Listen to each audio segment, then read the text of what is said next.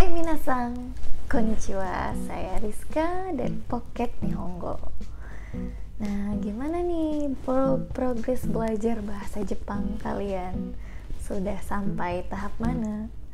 Nah, kalau kalian masih suka bermalas-malasan menghafalin ngapalin kosakata, coba diinget-inget lagi deh tujuan teman-teman belajar bahasa Jepang itu apa. Sudah belajar sampai sejauh ini, sayang dong kalau ditinggalkan begitu saja. Yuk kita semangat belajar bahasa Jepang lagi bersama Pocket Nihongo Teman setia belajar bahasa Jepang kalian. Nah daripada kita bermalas-malasan Yuk mending kita nyanyi bareng lagu pengantar tidur. Terus nanti kita bahas bersama isi lagunya. Kira-kira hikaru Osora no hoshi yo Mabataki shite wa Minna o miteru Kira-kira hikaru Osora no hoshi yo Oke, sebelumnya uh, mohon maaf banget kalau suara saya falsnya tidak termaafkan. Nah, daripada kita ngebahas suara, mendingan kita masuk ke pembahasan kosakata dan uh, kosakata beserta penggunaannya dalam kalimat. Kayak pertama, ada kata kira-kira. Nah, teman-teman, kira-kira ini artinya kerlap-kerlip. Jadi, kira-kira ini merupakan onomatope atau bunyi tiruan yang menggambarkan suatu keadaan yang gemerlap atau berkilauan. Nah, contohnya begini nih. Eh, Nani nani? Mata mono kata no? Hah? Apa-apa? Beli yang baru lagi? Jigau yo, karena nikatte kereta. Bukan, ini dibeliin dia. Kono diamond ga kira-kira kagaya iteiru ne. Diamond ini bersinar kelap-kelip ya. Nah, terus ada kata lain yang mirip juga dengan makna kira-kira uh, adalah pika-pika. Nah, kita bisa menggunakan kata pika-pika ini untuk bintang seperti Hoshiga pika-pika hikaru. Nah, tapi kata ini juga digunakan untuk mengekspresikan sesuatu yang benar-benar shiny atau berkilau. Nah, contohnya adalah pika-pika no yuka, lantai yang mengkilat. Pika-pika no mado, jendela yang berkilau. Pika-pika no kuruma, mobil yang mengkilat. Jadi suatu barang atau benda yang sudah dibersihkan pasti akan apa ya berkilau mengkilat. Nah itulah uh, kesan yang makna yang uh, disampaikan dari makna pika-pika. Selanjutnya ada kanji hoshi. Nah, kanji ini dibaca hoshi artinya bintang. Contoh penggunaan dalam kalimatnya seperti ini. Nani shiteru? Lagi apa? Hora, ue o mite. Hoshi ga kira-kira to kagayaite iru.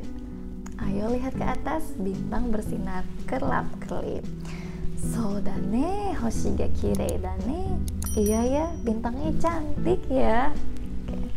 Atau contoh lainnya dalam kalimat seperti ini. Hoshi wa doste hikatte imasu ka?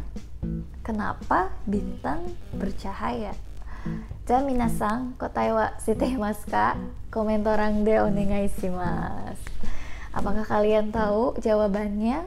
Tolong tulis di kolom komentar. Kemudian selanjutnya ada kanji ini nih. Ada yang bisa baca kanji ini? Oke. Jadi ini adalah kanji hikaru yang berarti bercahaya. Atau kalian pasti sering dengar kata hikari Nah, kanji yang digunakan juga sama ya.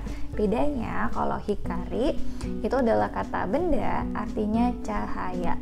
Nah, kalau hikaru uh, adalah kata kerja, artinya bercahaya. Nah, contohnya adalah seperti ini. Kono desu ne. Hino hikari ga hairanai shi, tenki mo ne.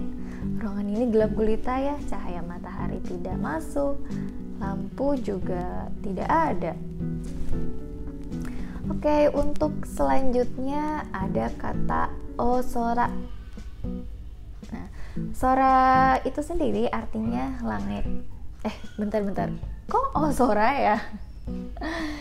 Nah, jadi teman-teman, saat kita ingin menunjukkan rasa hormat kepada orang yang diajak berbicara atau orang yang kita bicarakan, kita mengucapkan o atau go sebelum kata benda atau kata sifat terkait orang tersebut.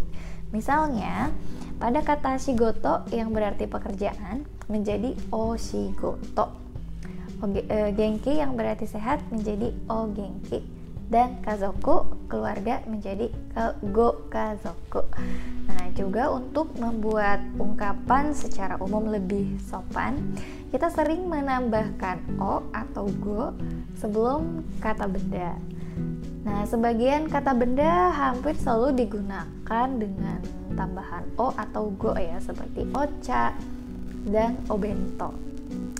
Nah, kemudian ini ada beberapa ungkapan yang menggunakan kata langit ya, seperti yozora langit malam, aozora langit biru.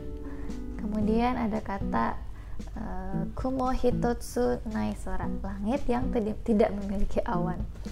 Selanjutnya ada kata mabataki suru. Mabataki itu adalah kata kerja yang menggambarkan kondisi kelopak mata menutup kemudian segera membuka lagi. Atau disebut dengan berkedip ya mabataki suru berkedip. Contohnya adalah mabataki suru nak mabataki setara mino gasi yo? Jangan berkedip kalau kedip nanti terlewat loh.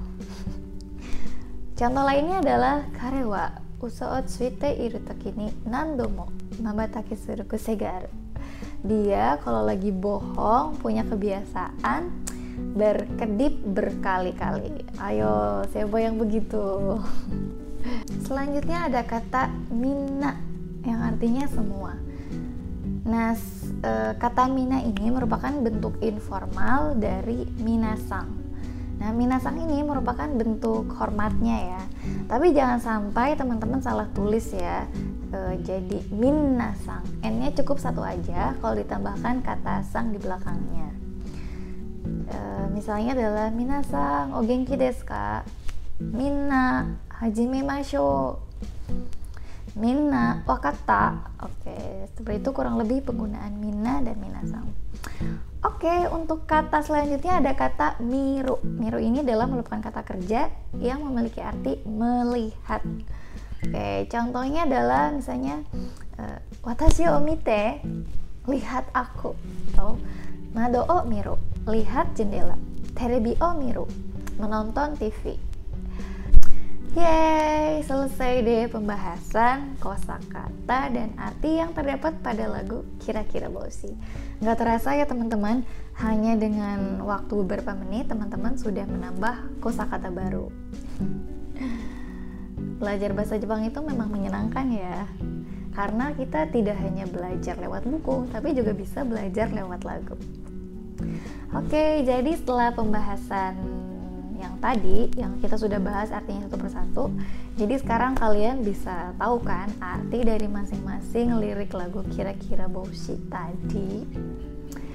Oke, kalau begitu sekian dulu pembahasan kali ini. Sampai jumpa di video selanjutnya. Ingat, jangan malas belajar ya. Bye.